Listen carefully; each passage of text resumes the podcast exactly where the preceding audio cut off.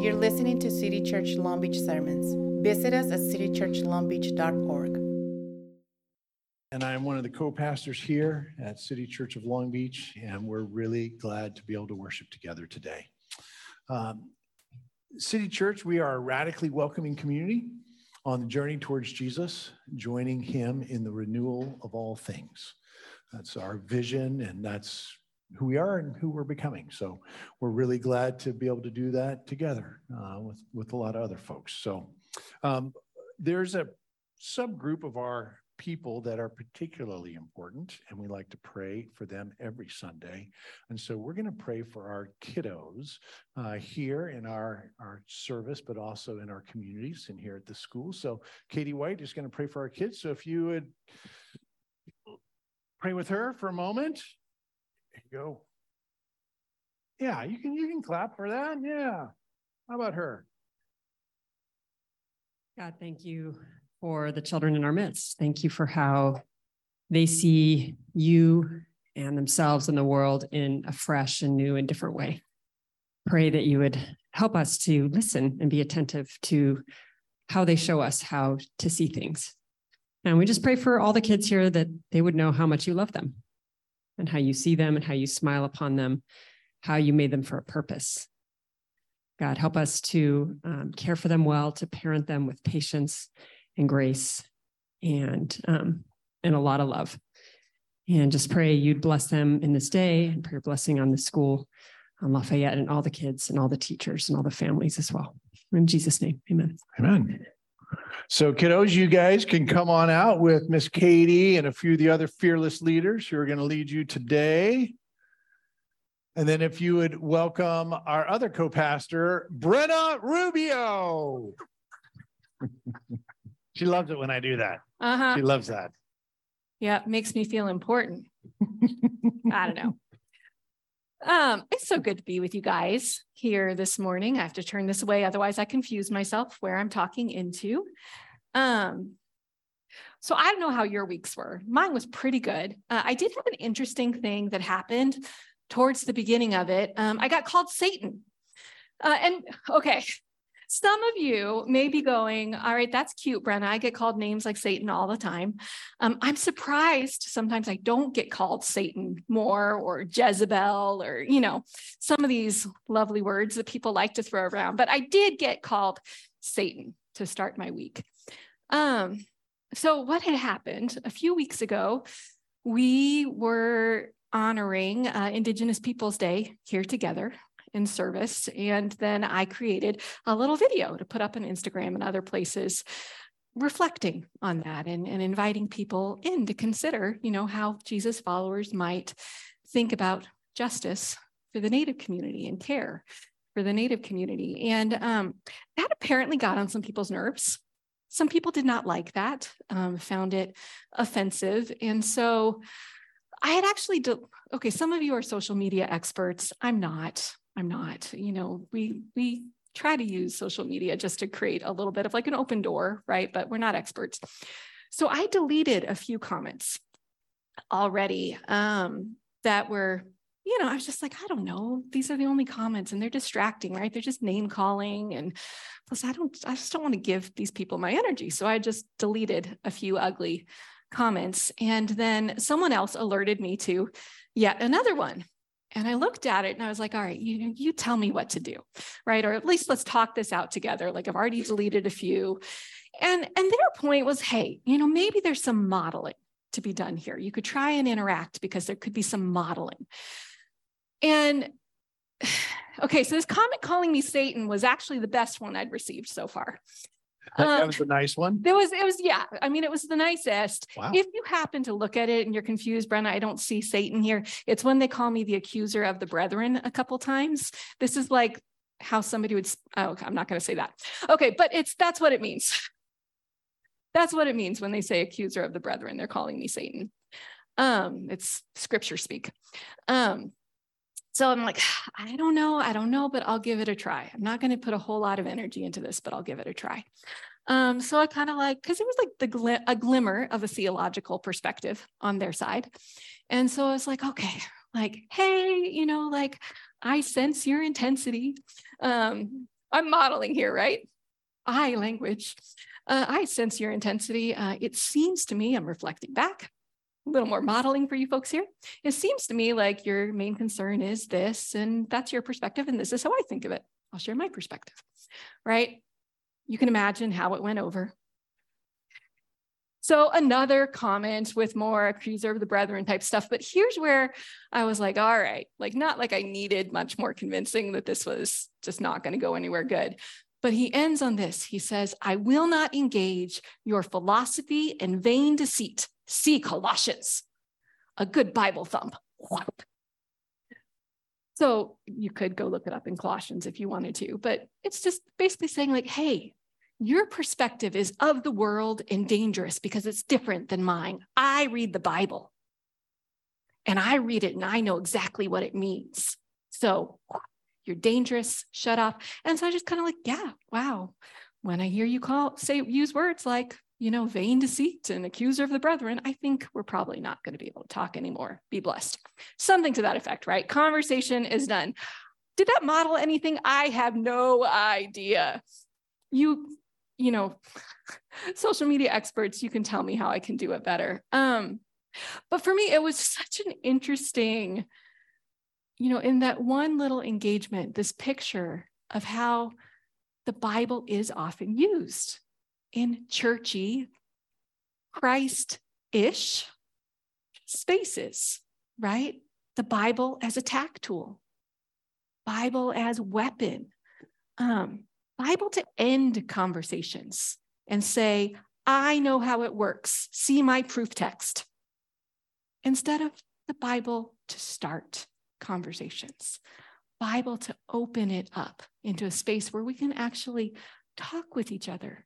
Um, and could we, I mean, I I shared the story with some energy. It was a little, you know, in the moment, just like, oh my gosh, what am I doing? Um, a little stressful. But I'm almost like I'm just, as I share it and I'm sensing my own energy, could we just be a little sad for a second? It's a little sad, isn't it? Right? That somebody needed to, to kind of, in that safe little isolated place on the internet, just kind of be so aggressive and so unwilling to listen, to just feel this need to just gear up and use the Bible as a weapon. I guess it's kind of a funny story, but it's kind of a sad one too. And so today we're, as we're, we're nearing the end of our walk with Jonah, the prophet who some of you may think of just that guy with the big fish, right? But there's actually been all sorts of interesting things happening with Jonah in ways that you Jonah is actually kind of like this, this sometimes. And we actually get to be a little bit sad and a little bit thoughtful. And I'm kind of wondering is God inviting us into something different? Can we maybe see some room in the story today to engage each other differently, to engage our faith differently? I think so.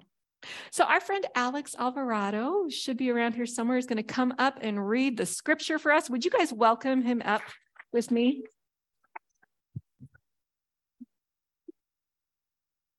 Woo. Sorry, AV team, as I, you know, do something to your work. Hi. Oh, we're going to stand because oh, we remembered this week. We're going to stand in honor of God and God's word. You know, we remember half the time, so it's cool. It's kind of a rhythm. Yeah, there you go. Uh, we're going to be reading uh, Jonah uh, 410 yeah. through 11. Uh, but the Lord said, uh, you have been concerned about this plant, though you did not tend to it or make it grow. It sprang up overnight and dried overnight. And I should not, I shouldn't. and I should not have concern for the great city of Nineveh, in which there are more than a hundred and twenty thousand people who cannot tell their right hand from their left hand, and also many animals. Yeah. People of God, this is the word of God. Thanks be to God. You may be seated. Zoom, I figured you probably knew you didn't have to stand up. I mean, if you're lying in your bed or whatever, but whatever. Thanks for hanging with us. Um, I love that story and I love this reading. So Jonah's been having this wrestling match with God. And uh, it's not going real well for Jonah, let's be honest. Um, yeah, so there, there's a new, my kids are big Taylor Swift fans. So there's a new album dropped on Friday, so we were all required to listen. But she's got this one song called Anti-Hero, which Jonah is the anti-hero. He's like how to do things wrong. And the, the song's got this great line. She says, It's me. Hi. I'm the problem. Hmm. Right. And uh, that's actually a great summary of the book of Jonah, in, uh, in case you were wondering. So, um, so think about this whole idea of questions. The, the book of Jonah ends with a question. God says, Should I not be concerned for this great city? There are all these people here and all these animals. Like, shouldn't I care, Jonah? And literally, the last mark in the book of Jonah is a question mark. It's how God ends this book of the Bible. It's actually not shutting down questions, it's raising them up. And it's it's it's hard for us so many times to, to do this, to live into the questions when we're so much more comfortable with answers. And we're so much more with, uh, I don't know, it, like what Brenna was talking about, there, there are these hidden agendas that we have with our questions where we're trying to, we might ask questions, but it's really to maneuver people a certain way to get something done. Another way of, of not really being authentic, like being who we really are. And there, there's a sense in which the Bible is really comfortable with this idea that, that everything's not a closed loop. Hmm. God asks this question at the end of the book of Jonah, and it's like, huh, what do you think, Jonah? And there are a bunch of questions throughout. Like, what do you think? And it gives us some permission to not have all the answers, to do some of our own thinking, maybe even to be curious about God, about other people. Um, I had a couple of conversations this week. Um, no one called me Satan. Uh, so it was, it was, a good week in that sense. Um, but uh, so one, I was at a, I was at PBS Pub right over here around the corner. Great spot to meet folks, and I was waiting for somebody, and this guy strikes up a conversation with me, and uh, and turns out he's a he wants to tell me he's a he's a Christian, and which is fine. And so you know we chatted for a little minute. He found out that I was a, a pastor type, and he said, "Oh man, you know, can I tell you the best thing to, to tell atheists?" I mean, I just, I mean, you just know where this is going already, right? He's like, I always, I just ask him this question and it just always nails him. That, that sounds really delightful. thanks. Thanks. Thank, thanks. Uh, my meeting's here. I got to go. And then last night, I'm at my wife's 35th high school and uh, reunion whatever anniversary union, whatever it is, same thing. Um, and of course, she's talking with her friends, right? We're at this big table, and she's she's here. She's talking with her friends. This is not my wife, by the way. Uh, for those who are wondering, this is my co-pastor. Um, so she's talking with her friends. So I'm stuck with the one other rando at the table, right? Like the you know who didn't come with anyone, who's just sitting there. I'm like, hi, you know my wife. You knew her 35 years ago, so let's chat. So we end up having this great, lovely conversation. Uh, he's he's an atheist. Comes out, he shares that in in the in the conversation, and and at one point I said, hey, you know, I uh, I over the last couple years I haven't had as many really good conversations with friends who are atheists, but I have this question. Would you mind if I asked it?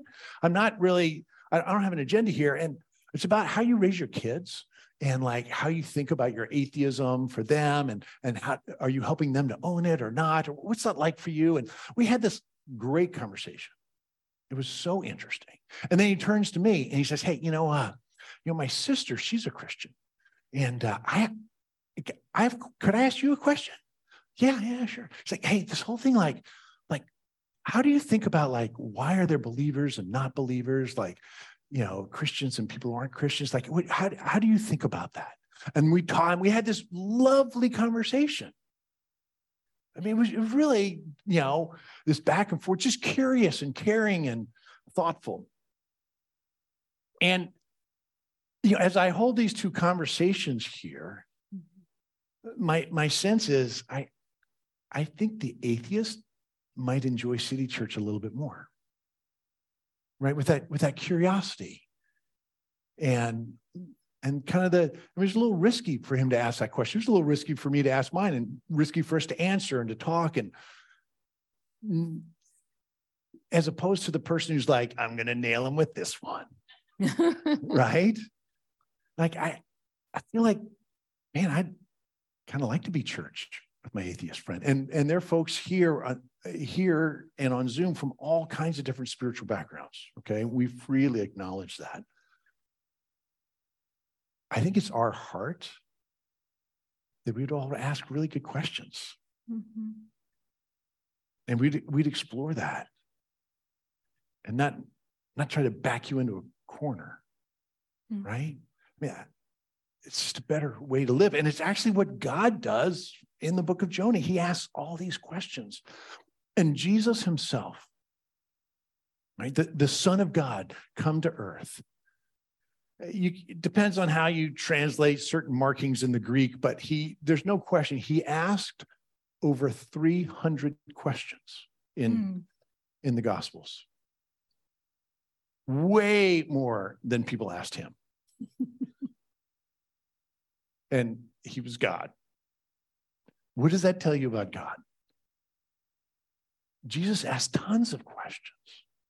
And so I want to, I want to, we're going to have a little, um, we're going to crowdsource this just for a moment. And, and if you're on Zoom, you can put this in the chat and Brenna will look at it. But I just want to think about this idea. So God asks Jonah this question.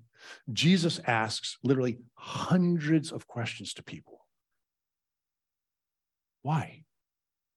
What are some of the reasons?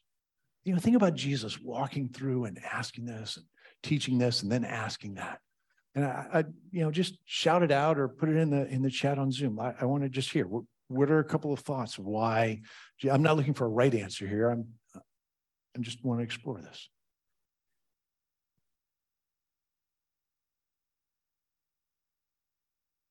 What's that?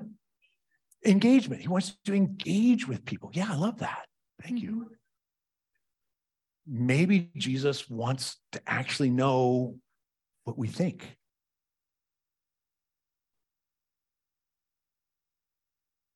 What's that? Control? Mm. Ah, interesting.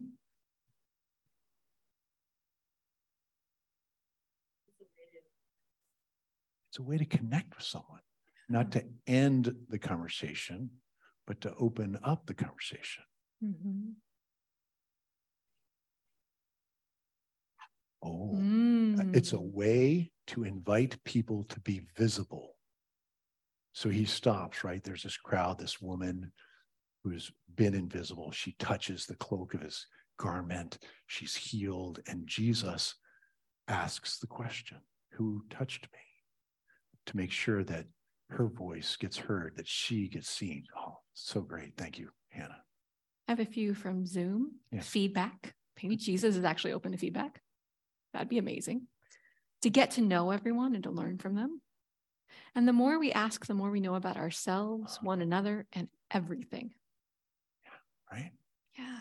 To show he cares what you think. To show he cares what you think. I mean, there's, I mean, if, if it's an honest question, mm-hmm. Like there's so much goodness behind it, isn't there? Yeah, there's so much mm-hmm. connection and and centering some folks who may not have been centered before and demonstrating care, curiosity, trying to understand what, what we think. This is, this is what we see God do in the book of Jonah, punctuating that the whole book of the Bible with a question mark at the end. Hmm. And this is what Jesus does over and over and over again. He asks questions. And so we're going to just have a very short little time here of kind of pairing up and sharing. Um, and so you can do it as, you know, if you came with somebody or if you want to meet someone, you can kind of reach across the aisle, so to speak, uh, and just say, what are some of the big questions you're asking these days? You know, just like what's one or two of the questions you're asking? You're not trying to answer any. You're just like, hey, these are a couple of questions I might ask God or that I'm wondering about. So we're going to take like two minutes. And if you're on Zoom, you can put it in the chat. Uh, it's kind of our way of sharing. We don't really have time for breakout groups. So, but just for about a minute or two, what are some of the big questions that you're asking? So go chat.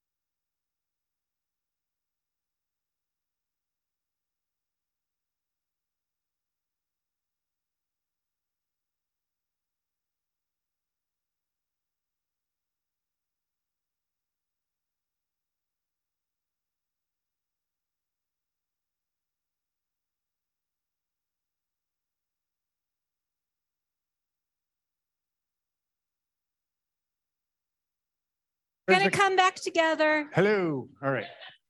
We're gonna bring it back. Shh. But you gotta love. You gotta love from all the voices in the room that if somebody gives us permission, somebody says, here's the time, here's the place, man, we have questions. And I saw them here on Zoom uh, as well. And if anybody's been wondering why I've been using my phone up here, that's because I'm trying to, I'm I'm enjoying some chatting with the Zoom this morning as we as we preach and we talk. Um, yeah, we have questions. And isn't it, isn't it wonderful to be able to just like share them?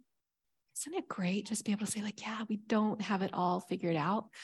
When I think about my just journey as a pastor, even over the last six or seven years that I've been at City Church, a lot of it has been embracing that freedom.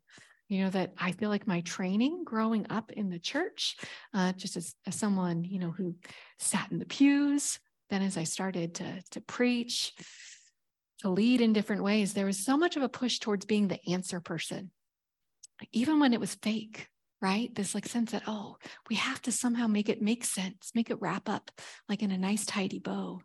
But that's so often not how life is. There's so much goodness to being able to admit the questions together. So I, think all of your answers, your insights around why Jesus would ask questions were so good. And even there, right, to say like we don't actually have to pick one that this is the right answer. There could be so many different answers, so many different reasons, so many reasons it was it was good um, that Jesus was a question asker. One of the things that I see playing out in this passage, and I really enjoyed getting to look at and sort of like try and understand a little bit more deeply this past week, is this sense of part of it feels to me like what God was doing, asking Jonah these questions, and really the whole scene, which we just read a little snippet. I'm going to set up kind of the whole scene of what's going on with Jonah, is God is actually getting kind of playful with Jonah. There's this sense of, of God, like, I, I don't think in a, it's not in a mean way, but God is like saying, like, hey, we're gonna, I'm gonna, I'm gonna mess with you a little bit. I'm gonna kind of, I'm gonna stretch you. Like we're gonna, we're gonna play. We're gonna do a little real life experiment. Um, you know, there's a sense, maybe you guys have read this before, if you're a teacher, a parent, you're involved with kids in any way, but the sense that play is how kids and really how we're all really wired to learn right? That when you take a kid, you don't teach them two plus two just by like repeating it over and again. Two plus two equals four. Two plus two equals four. Let's beat it into their heads. No, you you give them stuff, right? Like they have like actual items that they work with with their hands, and you maybe actually set up a, a real life situation. Like, hey, you know, if you have two cookies and I give you two more, how many are you going to enjoy having? Right? You you make it real. You make it playful, you make it contextual. It actually affects their life and it's in a language that they can understand. And God actually does that for us. God actually gets into our lives and, and stretches us and brings our whole selves, not just our minds, but our bodies and our hearts into the learning process because that is how we actually start to get it. For Jesus, our question asker, one of the ways that he did that over and over again was through parables, through these stories that would be sort of thought experiments. And they would use things from real life, trees and birds and seeds and just things that surrounded people and made it real, made it practical, and made it playful because it was, again, open ended. It was conversational. Questions How do you understand this? And there were many different ways you could understand and respond. Well, here in this story of Jonah, Jonah is going to get to live a parable he's going to get to experience it in his flesh. Because what's happened, Jonah has gone out and preached impending destruction to Nineveh. And then Nineveh repents. God says, Yay, my people have returned, basically. You know, I don't need to destroy them anymore. Hooray. And Jonah gets mad, right? That's the context. Well, now the passage backs up a little bit to, to say what Jonah has been doing. Like he preached that doom and destruction. And then what did he do, like in the meantime? And where is he when he starts getting mad at God and challenging God and telling God that God is too merciful and too compassionate? Well, Jonah gave his message and then he retreated off to safety. And he find, found a nice spot outside of the city where he could sit back and watch. He wants to see the show. Isn't this grim? My goodness, friends. He like, he just finds a nice comfy spot to wait for hellfire to begin raining down on the people so he can cheer. That is basically what he's done. And so that's where he is outside the city, waiting for the show and getting disappointed and angry that it's not going to happen. And um, so God says, okay, all right, like I'm, um, let's let's do a little experiment. Jonah doesn't really tell him what's happening at first, right? But what he does is he causes this big vine to come up kind of miraculously overnight and shade Jonah and create this, this cover for him from the sun, which was beating down. Um, and so Jonah, as he's waiting for these people to get destroyed, gets this nice little gift. He's gotten so many gifts from God already, right? God has rescued him, given him new chances again and again and again. And now Jonah's just like, ah, I'm in the lap of luxury as I wait for the destruction of the city. And then as quickly as God sent this nice vine to give Jonah the shade, it's taken away. And a worm comes and eats it and just he destroys he destroys the vine, not the city. Right? Jonah's like, what's going to happen out there? And then all around him, like this vine that he just loves, just disintegrates around him. And he gets mad again. Now God has taken his vine. He didn't send the destruction over there. He sent the destruction here. And uh, so he, he protests, How dare you, God, take away what I loved, what I was relying on? God says, Your affection was so deep for that vine that you did nothing for, was in your life for like that long? It was that important to you? Really? Well, how do you think I feel about all those people who they're mine? I've worked for them, I've loved them, I've longed for them. You feel this intensely about a vine, and you expect me to so easily wipe out all these people and all these creatures? Jonah's loves were off. But God doesn't just tell him that, He actually invites him to see it for himself, to experience it. I've heard it said before we are what we love. And Jonah was loving the wrong things. He loved his comfort, he loved believing that he was special. He deserved all of that grace God was giving him, all of that rescue. He loved his anger. There are so many times in this story that Jonah gets angry. It kind of seems like it's running his life. These are really shallow and poisonous loves. And they all play out in this one little embodied parable of the shade vine. So weirdly, even though I, have honestly never seen it before, I'm like, I don't get that weird ending in the book of Jonah where there's a vine and then it's taken away. It was actually another grace. It was another grace that God was offering Jonah to say, I'm going to give you another chance to get it, to understand, and to maybe start pointing your loves in a more life generating direction. And, and so the question is, what direction is that? Right. And and thus the question, Jonah 4:10, God says, Should I not be concerned? Aren't these my people? And the real question is who gets included in God's family? Who gets mercy? Who, who qualifies? the answer seems to be pretty big. Right? It, it's the very ones who are supposed to be excluded, the, the enemies of God, the bad people. And what you see is you, you see this foreshadowing of Christ, where Christ is like, Come to me, come to me, anyone, come, here I am. Experience love and grace. Welcome, come to the family. He's radically inclusive. Mm. Radically inclusive. Uh, kind of the patron saint or one of them of City Church of Long Beach is Rachel Held Evans, and she has this great line. She says, What makes the gospel offensive isn't who it keeps out, but who it lets in. Mm. Right? So many times, uh, people, institutions, uh, religious groups, we are known for who we exclude. And Jesus says, I will be known for how wide my embrace is, mm-hmm. for who is welcome.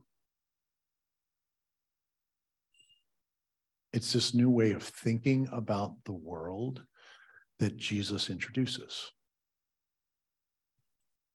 he's trying to help us expand. This is one of the reasons why he asks questions so that we can, our minds can be blown like, whoa, right. Should I not be concerned? Right. Yeah. Oh, that's right. There are a couple of women who written this really, uh, really neat book called Sitting at the Feet of Rabbi Jesus, where they do a lot of work kind of uncovering the Jewishness of Jesus and how he was a rabbi and taught like a rabbi and what the ancient rabbis how they taught and um, it's it's a wonderful wonderful read at one point they talk about the the great uh, one of the greatest of all times rabbis named Hillel, who actually overlapped with Jesus by just a few years. Um, Jesus was about 10 years old when Hillel died. And Hillel was uh, the greatest teacher in generations and generations. And at one point, uh, uh, someone who wasn't Jewish came up to Hillel and says, Can you explain the whole law while standing on one foot?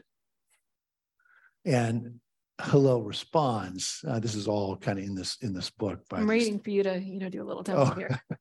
No, Well, last week I was on crutches, so a little ambitious. I think I'm going to stay just planted this week. Right. Thank you for the invitation, but no, I decline.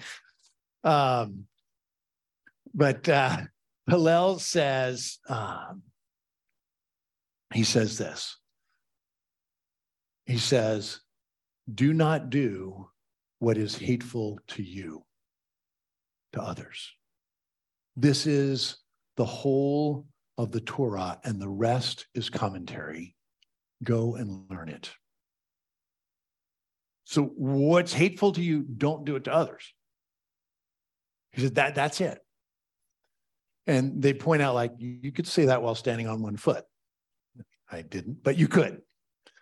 Uh, and it's brilliant, right? Hillel is a brilliant uh, teacher. And then we look at Jesus and we see a slightly different approach. He's well aware of Hillel. You can see it in a number of his teachings, he takes Hillel and sometimes he agrees, sometimes he pushes forward, sometimes he flips things. This is what great rabbis do, right? And with this particular one, when Hillel points out the minimum that we need to do to be good, right? Just don't do all the bad stuff. Jesus flips it on its head. And he says, do to others what you would have them do to you. And love your neighbor as yourself. Mm.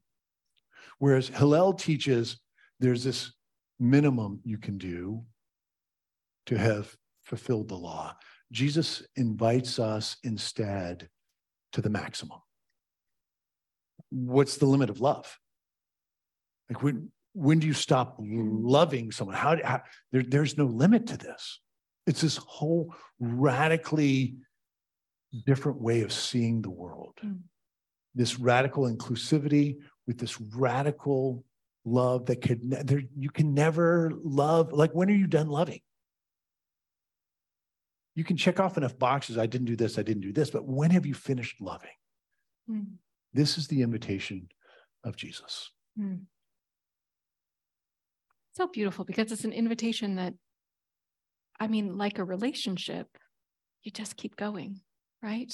You just keep going deeper in, further up. I mean, you just kind of keep peeling back the onion. Um, I just, one last thought. Um, did a lot of traveling a week or two ago, and I ended up watching um, this uh, little masterclass on writing with Malcolm Gladwell. If any of you are Malcolm Gladwell fans, I'm nerdy enough to claim that.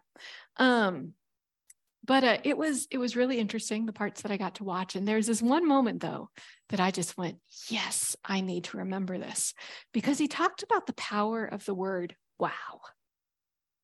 That one of the hardest things that can happen with a person, within a person, and in a conversation is when you stop getting surprised by things. You know, you're telling someone like a good story, something is interesting. You're like, yeah, yeah, yeah, I know that. Right. And how often do we do that in our relationships, even our relationship with God? We think the goal is to know it. We think the goal is to do that bare minimum, check the boxes, keep it nice and black and white, right? Nice and defined and simple. But the power of wow is the willingness and the humility to be surprised to be surprised by God and what God might invite us into, to be surprised by people and their complexity and their depth. Still keep this, wow, tell me more, help me understand. I'm so curious perspective on the world and on our own lives and how we love each other. Wow, I'm willing to go deeper. We want to take a few minutes to pray together. Uh, before we do that, um, I just want to talk very briefly um, about we are connected with a lot of churches in the Long Beach area. It's something we value, um, like any relationship. Um, you know, there there's always some uh, there are dynamics in them, but we value our kind our connection with uh, so many of the churches in the Long Beach area, so many people we get to learn from, and find ways even to partner together. Um, and so we want to care for each other well. And over this last week, one of the churches in our area, Parkcrest, uh, experienced really just a heavy blow uh, as their lead pastor went in for a routine surgery and had complications that resulted in a very unexpected death. Um, and so we just want to hold that as we go into prayer together um, for uh, Jared's family, uh, for the whole community at Parkcrest as they grieve together. And we also just want to acknowledge that there are people here today uh, in in our family here at City Church who you actually have deeper connections with Parkcrest as a church, perhaps with Jared as a pastor. Uh, and so I just want to offer, I'm going to hang out up here after the service ends. And if anybody would like to come and have a little bit more time to process and to pray together um, with those deeper connections that you may have, I just want to open up that space. Would you pray with me, friends?